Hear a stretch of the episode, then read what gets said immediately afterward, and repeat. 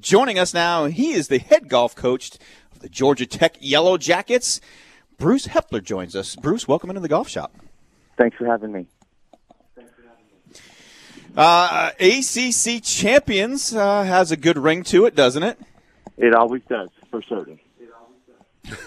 and you've had plenty of them too, Bruce. I mean, how many yeah. was that? Fifteen? Uh, I think the program has 18, and we've won 13 of them since I've been here. Amazing. Yeah, you guys are you guys are making a little bit of a home over there at Old North State Club too, aren't you? Well, if there was if I ever find a place to have a second home, that'll be it. uh, you guys kind of kind of brought a little bit of can of whoop something to uh, the rest of the the ACC. Uh, minus thirty seven, a fifteen shot win. Um, I guess the uh, it, it, was just uh, kind of smooth sailing for you guys. Um, I don't. What is it? Is this just a course for for the horses that you have at Georgia Tech?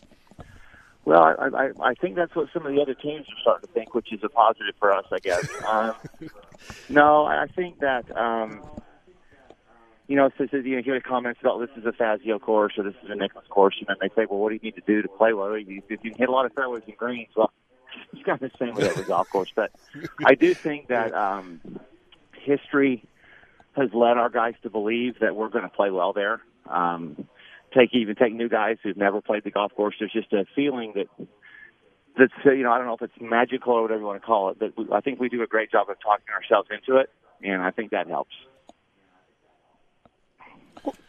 Bruce, you're you're ranked seventh in the country. Um, my thinking about rankings as far as college golf is concerned is it's it's kind of subjective, isn't it? I mean, the guys have got to play good golf at the right time, and so I don't I don't really know how you rank teams other than the talent you have on the team. Would you agree with that? Well, they've got these fancy computers now, and and you really have two major rankings. You have the the one that uh, they use with Golfing Magazine, which Jeff Sagarin, Sagarin did, which is a lot like the football and basketball stuff, which is a lot of head to head, and then I guess it's shot differential, how you bad you actually beat somebody, and then GolfStat, which does most of our live scoring. Um, they've gone ahead and got something that it's a mystery as to what's in there, but they throw a lot of information in there, and you know they'll have because obviously we don't play everybody, but they'll have well this person beat that person, and then there's you know there's the whole children and grandchildren type philosophy of these wins, you know, kind of stacking up. So it's probably as good as you can do. Um, again, it, at the end of the year, it doesn't really matter. You just it's, it's how you play on the golf course. So um, you know, they're nice, but they don't really mean anything. Bruce, I'm a big Georgia Tech fan. Uh, grew up in Atlanta. Family went to Georgia Tech, so uh, I'm on your side all the time, man. But uh, what I wanted to tell you was I, I kind of did some homework last night, and I looked at some of the guys you've coached and and kind of tallied up the winnings, and I came up with um, uh, and you can add people to this, but Roberto Castro, Anders Albertson, Troy Matteson, Kuchar, Bryce Molder, Cameron Tringale, Stewart Cink that totals one hundred and twenty four million six hundred thousand dollars. That's pretty good, isn't it? Yeah, that, that, that's. Uh, I guess I should have started the one percent club before they left. who else? No, who they've done. They've done great. They've been, really have. They've been very successful once they've left here. Yeah, I mean it's uh, you know you guys are, have definitely uh, got a great program down there, and uh, you know one of the things you know, I mentioned you won by 15 shots, but one of the things that I'm looking at, and you can kind of tell me the trend over over the three rounds is I'm looking at the final round and all of the scores, uh, and I see on the back nine, I see a lot of red numbers, and I see very few green and a, um, and one blue, which means that when I tallied up, you guys were minus nine in the last nine holes coming down the stretch. Um, was that something that uh, kind of was a trend that you guys were, were really solid on that back nine? I mean, obviously you had to be solid on both nines to, to shoot to get to 37 under, but I mean, it just seemed like your guys, you know, kind of stepped it up and just and, and kept their uh, foot on the gas pedal. I would guess if you looked at all three rounds, you might see something similar. Um, obviously, a, a little unnerving to have a 17 shot lead and then sleep on it for two nights. Um, yeah. And you know, and so we, I think we got off to a bit of a slow start early. We missed a couple of par putts uh, and a couple of birdie putts around the hole. So we were just kind of treading water, and Virginia got off to a nice start, I believe. And I think our guys eight and nine were playing uh, into the wind.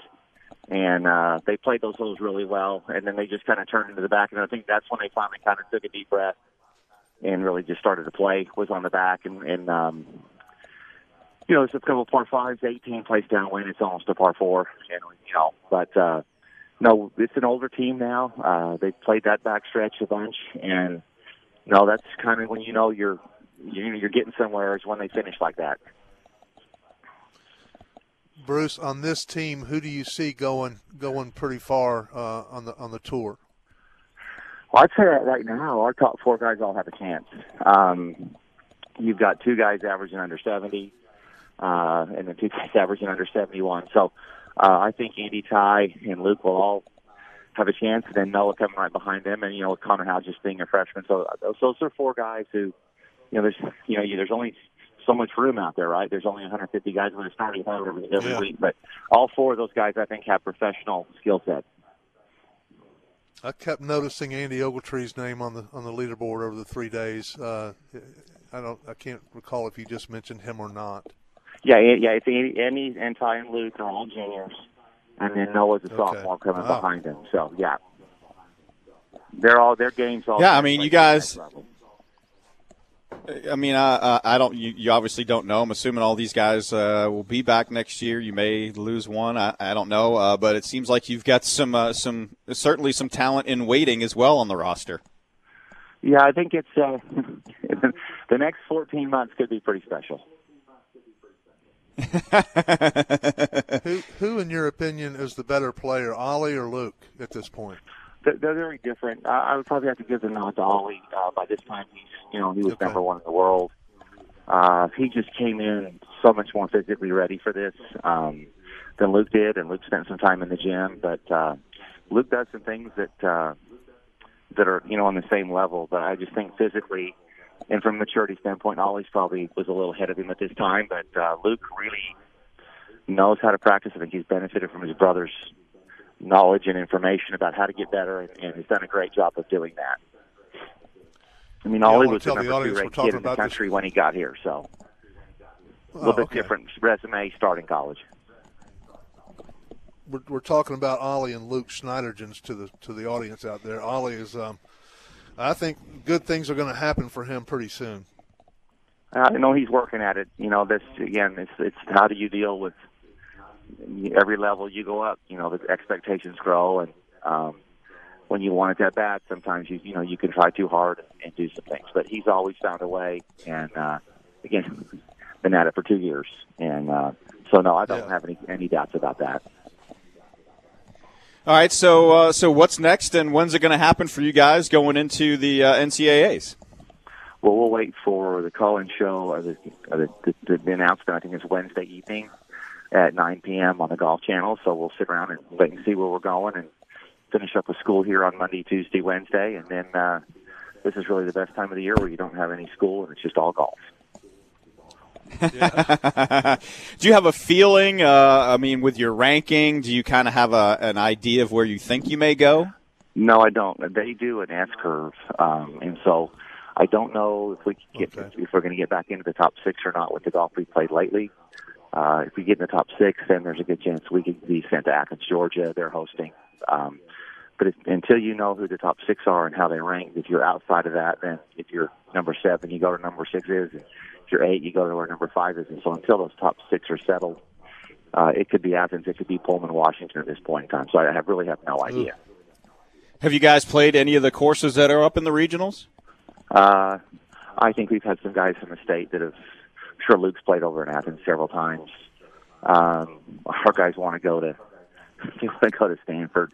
Um, you know, Noah's from California. We played at a regional there two years ago, so uh, they love uh-huh. California. But um, that's really about it. I don't think no one's ever been to Austin. Uh, I don't think anyone's been to Louisville. Um, we've never played TPC Myrtle Beach, so no, it'll be it'll be a new it'll be a new experience.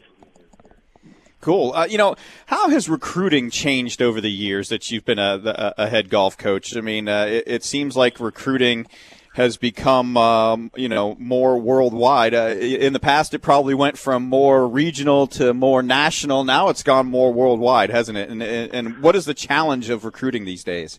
Well, there's there's more information out there than ever, so it really kind of evens things up. Um, the thing that I've noticed is the commitment that more schools have made to uh, to being successful. And when I first started doing this in '88 and '89, you go to U.S. Junior and there'd almost be no one left there for match play, and now there'll be 120 guys still chasing the final 36. So it's just way more competitive. There's way more information. There's websites to keep track of stuff, and so um, hard to find a sleeper. And then obviously, even you know, you have the whole you know international scene that's come along because of some of those schools decided, hey, it's better to get the best player in Norway than the 105th player in the United States. So that's just again even things out. There, there's more good teams and more good coaching than, than we've ever had.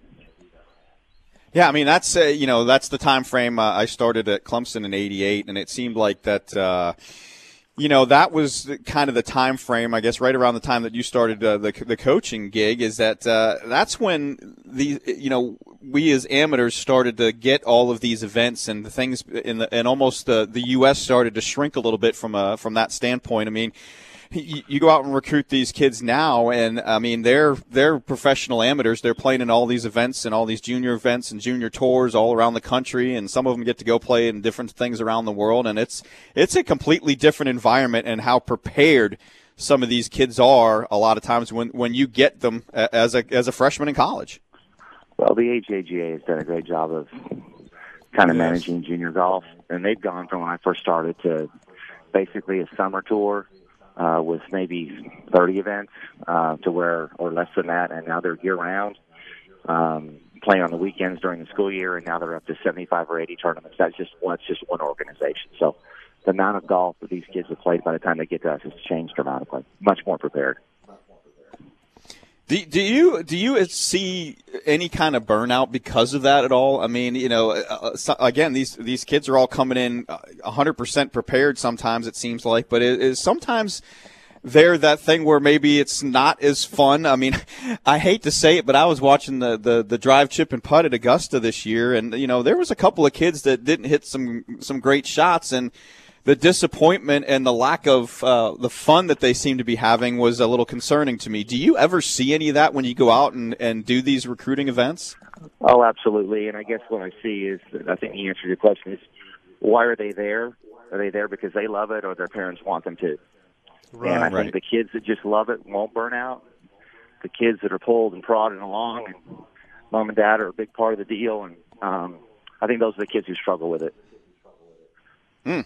So if you, if you love the game, I don't think you ever get tired of it. But if you're kind of forced to practice and forced to do stuff, then I think sometimes it gets to be where you just really don't want to do it anymore. Yeah. Yeah. Well, and, and before we let you go, I want to just uh, to touch on the recruiting thing again. I mean, if there are listeners out there who have kids that are that are really good players and, and have college aspirations, what's what's the best way for them to go about being recruited or getting themselves noticed by college coaches? Well, it's it's there's about there's really only one way. You just have to go play an event. um, yeah. You know, get letters and videos. How do you, I don't I don't know how that means anything. Um, you just have to play and build a resume. That's there's just really no other way. Just get your name out there, get at the top of the yep. leaderboard, play well, and and uh, kind of let it all yep. take place, right? Yeah. Yeah, exactly. Well, uh, well, Bruce, man, we appreciate you taking some time with us. Congratulations on uh, the ACC championship yet again, and good luck in the regionals and hopefully the finals. Thank you, guys. I appreciate you having me on.